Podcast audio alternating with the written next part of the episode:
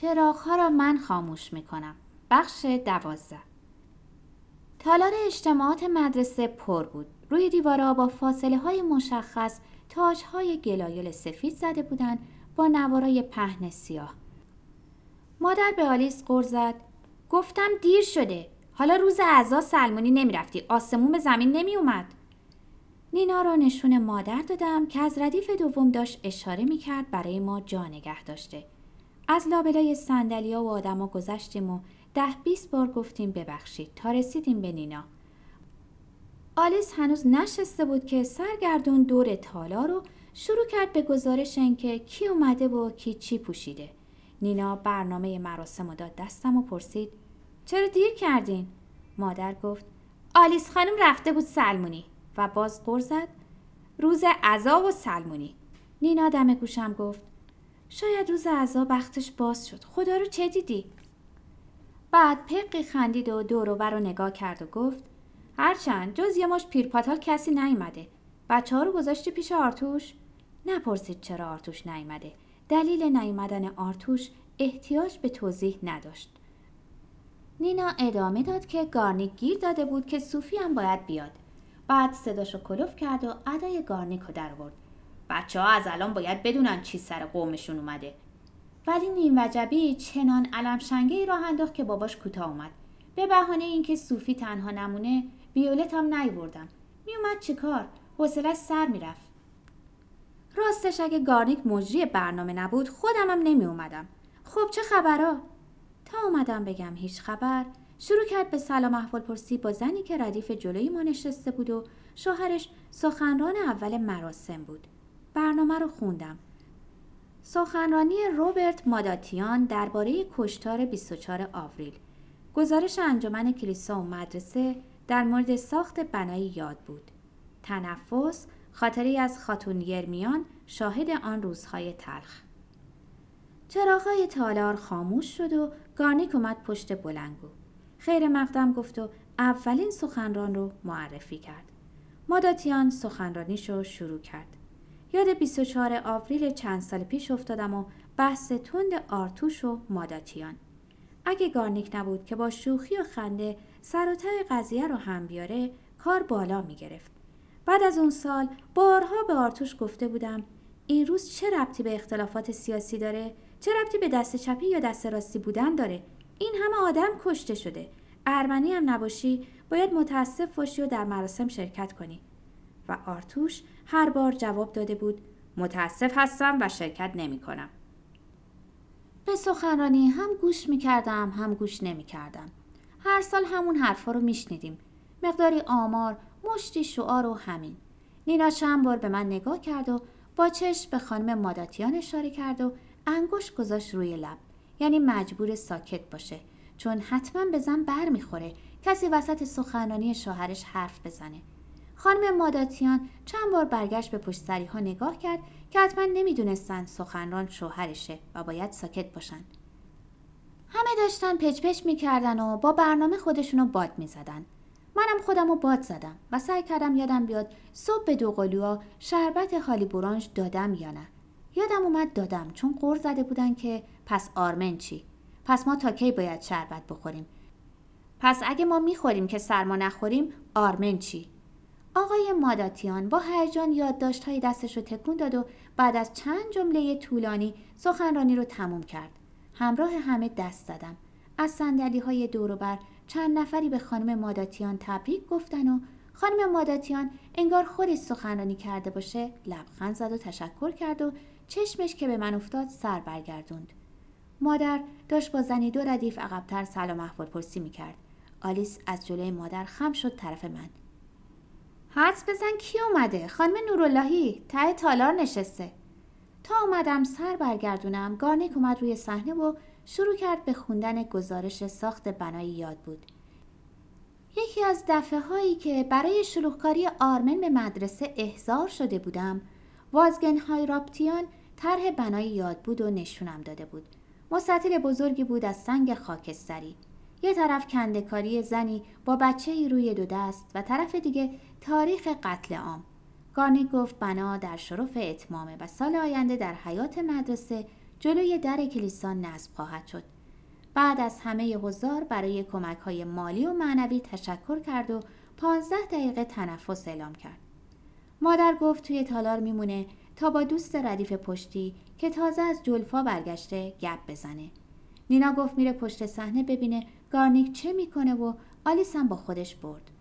رفتم طرف یکی از چند در تالار که رو به حیاط مدرسه باز می‌شد. دم در خودم رو کنار کشیدم و راه دادم به مردی که چند تا ساندویچ و پپسی دستش بود.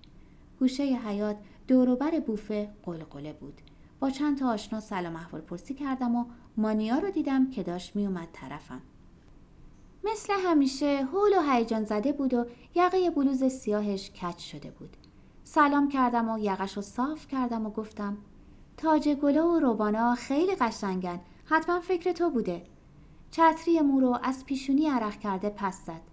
بازوبندای گروه انتظامات رو دیدی؟ البته که دیده بودم. شب قبل آرمن تلفن رو برد اتاق خودش رو در و قفل کرد و نیم ساعتی حرف زد. بعد اومد به آشپزخونه و به من و مادر که داشتیم سبزی پاک می‌کردیم اعلام کرد تصمیم گرفته در مراسم فردا جزو گروه انتظامات باشه و برای اینکه جزو گروه انتظامات باشه خانم مانیا گفته باید بازوبند سیاه ببنده. تا قور زدم که باز گذاشتی لحظه آخر و نصف شبی پارچه سیاه از کجا پیدا کنم مادر بزرگ به داد نوه رسید. در صندوقهای تاق و جفت مادرم چیزی که کم نبود پارچه سیاه بود.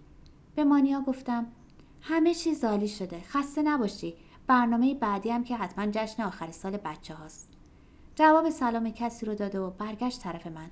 آره جشن آخر سال توی حیات می‌گیریم. داریم صحنه نمایش درست می‌کنیم. و ته حیات رو نشون داد که پر بود از آجر و تیر و تخته.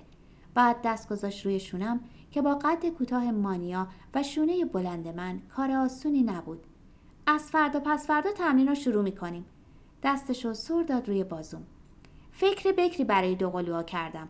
وازگن شعر قشنگی پیدا کرده. از یادم نیست کی. اسم شعر هست چهار فصل فکر کردم بامزه میشه. دوقلوها یکی در میون بشن چهار فصل رو شعر رو بخونن. آرمین بهار و پاییز آرسینه تابستون و زمستون. اینجوری وقت می‌کنن برن پشت صحنه لباس عوض کنن. جلوی یکی از درای تالار چشمم افتاد به آرمن که با امیلی و دو پسر دبیرستانی حرف می‌زد. با شلوار سرمه‌ای و پیرن سفید انگار مرد جوونی بود و نه پسرم. با خودم فکر کردم یعنی امیلی با پدرش اومده نکنه آلیس امیل سیمونیانو ببینه. گفتم و لباسه رو هم حتما من باید بدوزم.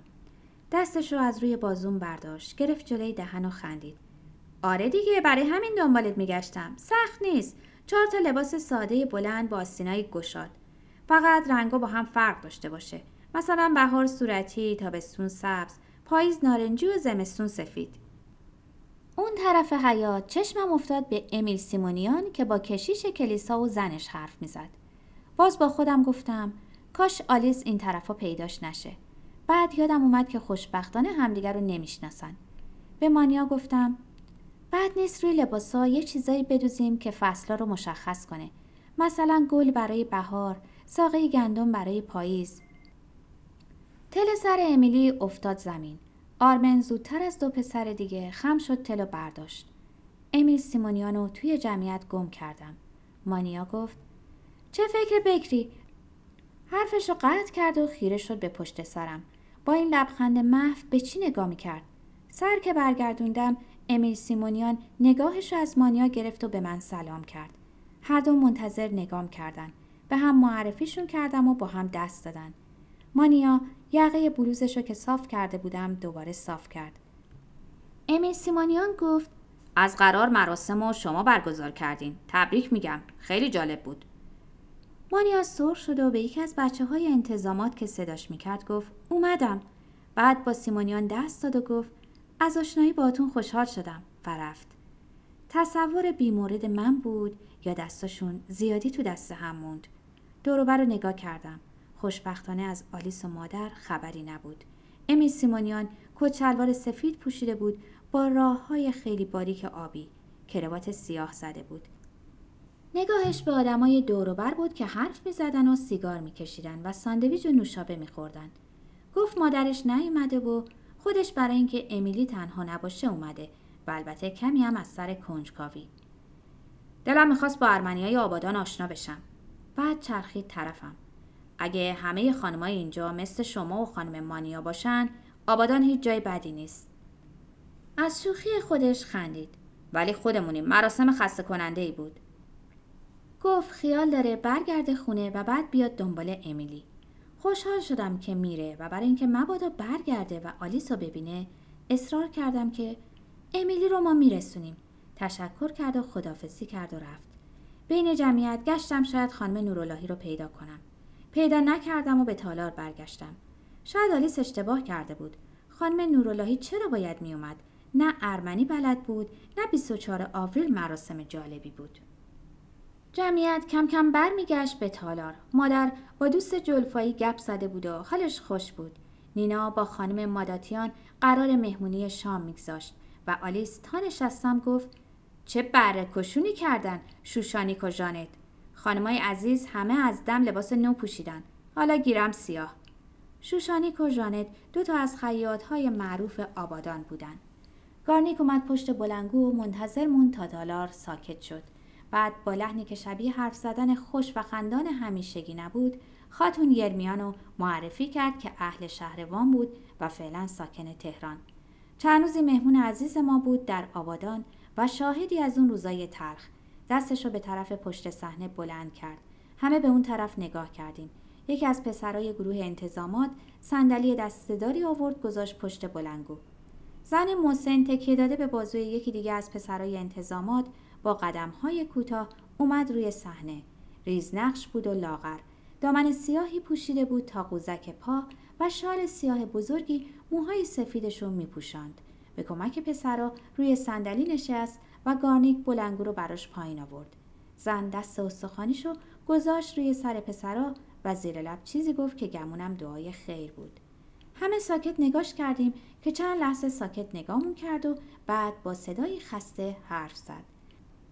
لحجه ارامنه شهر وان رو داشت که به یک کمی می‌گفتند کمی یک و به خوش می‌گفتند نمکین. گفت می‌خواد قبل از گفتن از اون روزای وانفسا کمی یک از روزای نمکین بگه. گفت می‌خواد با ما به گذشته ها سفر کنه. از خونشون گفت در شهر وان که توی حیات دو تا درخت انار داشت و چند تایی درخت زیتون. گوشه حیات تنوری بود که در آن مادر نان میپخت. و در باغچه کوچک گل همیشه بهار میکاشتند از پدرش گفت که عصرها از مغازه پارچه فروشی در بازار وان با پاکت های میوه به خونه می اومد. گاهی برای خاتون و خواهرش تهمونده توپ های پارچه رو می آورد و مادر برای دخترها عروسک پارچه‌ای درست می کرد. برادر بزرگ با زغال برای عروسک ها صورت می کشید. برادر بزرگ روی هر چی دم دستش بود نقاشی می کرد. یک شنبه ها خاتون با خواهر و برادر و پدر و مادر به کلیسای شهر می‌رفت که در خیابان پهنی بود با ردیف درخت های بید و سپیدار. دخترها عروسک های پارچه‌ای به بغل دست در دست مادر می‌رفتن و از لابلای بیدها و سپیدارها فینه های قرمز مردها رو میشمردن که گاهی میستادن و با پدر احوال پرسی می‌کردن. پدر می‌گفت مشتری های قدیمی دکانن خدا ترس و با وجدان. جمعه ها از مسجد محل صدای اذان بلند می‌شد. همسایه ها که از نماز جماعت برمیگشتند پدر عبادت قبول می‌گفت. مادر آش ماست که میپخت در کاسه های گلی برای همسایه ها میفرستاد. روی آشو با گلبرگ های همیشه بهار تزئین می‌کرد. همسایه ها در جواب باقلوا میفرستادند. خانم ماداتیان از کیف ورنی سیاه دستمالی در آورد. توی تالار هیچ کس خودشو باد نمی‌زد. خاتون یرمیان چند لحظه ساکت شد. سر زیر انداخت و دو سر شال رو دور دست پیچاند. و بعد روزهای سیاه اومدن. روزی اومد که پدر زودتر از همیشه به خونه برگشت. دستخالی و پریشان. به مادر گفت ارمنی ها دکان ها رو بستن. چند دکان باز رو سربازها به آتش کشیدن. گونی های برنج و گندم دکان دیگری رو تاراج کردند. پدر گفت باید بریم. مادر چنگ به زد که خونه خراب شدیم. خاتون ساکت شد. نفس بلندی کشید. دستها رو چند بار به زانو کوبید و بالاتنه نحیف به چپ و راست جنبید. بعد سر تکون داد و گفت و خانه خراب شدیم. اومدم کیف رو باز کنم که آلیس بسته کوچک دستمال کاغذی رو دراز کرد طرفم. دستمالی برداشتم و بسته رو گرفتم طرف نینا. مادر سر می جنباند و زیر لب می گفت امان از روزگار ظالم. توی تالار فقط صدای نفسهای بلند و کوتاه بود و صدای خسته خاتون. در خونه چارتاق باز بود. مادر گریه می‌کرد و بخچه و صندوق پر می‌کرد و میبست پدر فریاد می‌زد جانی زن ول کن این خرت و پرتا وقت نیست بجنب. مادر شیون می‌زد. یکم صبر کن فقط یکم. با خواهرم زیر درختای انار هاج و واج ایستاده بودیم. عروسک های پارچه‌ای توی بغل. برادر ناسزا می‌گفت. همیشه بهارهای باغچه رو لگت می‌کرد و حرف از انتقام می‌زد. سوار گاری شدیم. نشستیم روی بخچه ها و صندوق و راه افتادیم. خیابونا پر بود از گاری های دیگه. درشکه، اسب، قاطر و هرچه که می‌شد آدمی یا بخچه‌ای بارش کرد. قیامتی بود از خاک و ناله و نفرین. عروسک های پارچه‌ای گم شدند. من و خواهر گریه کردیم. اول برای عروسکا، بعد برای پدر، برای مادر، برادر و همدیگه. بسته دستمال کاغذی دست به دست گشت و خالی شد. شب در اتاق نشیمن پا رو گذاشتم روی میز جلوی راحتی و سر تکیه دادم به پشتی. مو پیچیدم دور انگشت و به نقاشی بالای تلویزیون نگاه کردم. آبرنگی بود از کلیسای اجمیازین در ارمنستان. یادم نیست از کی شنیده بودم که کلیسای آبادانو از روی همین کلیسا ساختن. با خودم فکر کردم امیل که اومد مانیا چرا هول شد چه خوب که آلیس امیلو ندید و چرا امیل به من گفت مراسم خسته کننده است و به مانیا گفت جالبه چشم به نقاشی گفتم تفلک خاتون آرتوش از پشت روزنامه گفت چی؟ گفتم تفلک خاتون مادرش پدرش همه اون آدما باید می اومدی. روزنامه ورق خورد. به اجمیازی نگاه می کردم. این همه آدم این همه سال خوش و خورم با هم زندگی می‌کردن چه اتفاقی افتاد؟ چی شد؟ تقصیر کی بود؟ مولوله می‌کردم از دست ما که جز احترامی خشک و خالی و برپا کردن مراسم یاد بود کاری بر نمیاد باید می اومدی. روزنامه ورق خورد. گفتم حس بزن کی اومده بود؟ خانم نوراللهی. آلیس دید شایدم اشتباه کرده. روزنامه رو تا کرد. باریشش ور رفت و خندید. پس بالاخره اومد. روز و ساعت مراسم از من پرسید. دید که نمی‌دونم رفت سراغ ارمنیای دیگه. چراغا رو من خاموش کنم یا تو؟ گفتم چرا روز و ساعت رو نمی‌دونستی؟ چرا برات مهم نیست؟ چرا نیومدی؟ آرتوش ایستاد. دست کشید بریش و به نقاشی اجمیازین نگاه کرد. بعد گفت می‌دونی شتید کجاست؟ جواب که ندادم. دست کرد توی جیب شلوار و رفت تا پنجره. چند لحظه حیات نگاه کرد. بعد برگشت. با نوک کفش یکی از گلای قالی رو دور زد. دور نیست. بغل گوشمون. چهار کیلومتری آبادان. دوباره به حیات نگاه کرد. خواستی میبرمت ببینی. ماداتیان و زنش و نینا و گارنیک هم دعوت کن. برگشت نگام کرد. زن و مرد و بچه و گاومیش و بز و گوسفند همه با هم توی کپر زندگی می‌کنن. دست از جیب در ورد و بند ساعتش رو باز کرد. باید روز بریم چون شتید برق نداره. یادت باشه آبم برداریم چون لوله کشی هم نداره. ساعتش رو کوک کرد. باید حواسمون باشه با کسی دست ندیم و بچه ها رو نوازش نکنیم چون یا سل می‌گیریم یا تراخم راه افتاد طرف در اتاق. به خانم ماداتیان بگو شکلات انگلیسی برای بچه ها نیاره چون گمون نکنم بچه های شتید به عمرشون شکلات دیده باشن. به گارنیکم بگو کفش ایتالیایی نپوشه که گل و پهن تا قوزکش بالا میاد. زول زده بودم به اجمیازین آرتوش از دم در اتاق برگشت. اومد ایستاد روبروم و زل زد توی صورتم. فاجعه هر روز اتفاق میفته نه فقط پنجاه سال پیش. که همین حالا. نه خیلی دور. که همینجا ور دل آبادان سبز و امن و شیک و مدرن.